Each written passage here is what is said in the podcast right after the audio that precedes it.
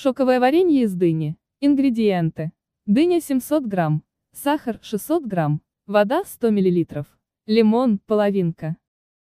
Подготавливаем ингредиенты для дынного варенья с лимоном. Для изготовления шокового варенья рекомендуется использовать плотную, ароматную и сочную дыню. Плод может быть слегка недозрелым. При выборе дыни рекомендуется обратить внимание на ее форму, внешний вид и запах. Если она имеет вмятины, повреждение не обладает сильным запахом, ее не рекомендуется использовать для изготовления варенья. Делаем сладкий настой, насыпаем в кастрюлю необходимую норму сахара и наливаем воду.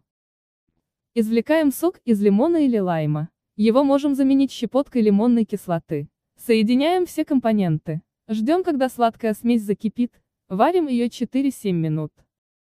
Очищаем сочную дыню от семечек и кожицы, шинкуем крупными кусочками.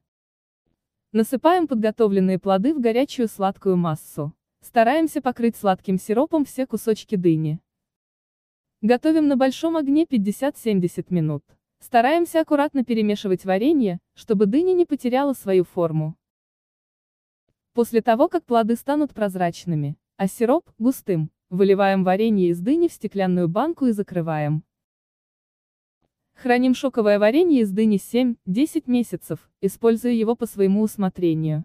Из такого варенья можно готовить цукаты, а сироп использовать для изготовления напитков. Также варенье из дыни можно подавать с травяным напитком, панкейками, использовать для пропитки коржей, а также как самостоятельный десерт. Приятного всем аппетита!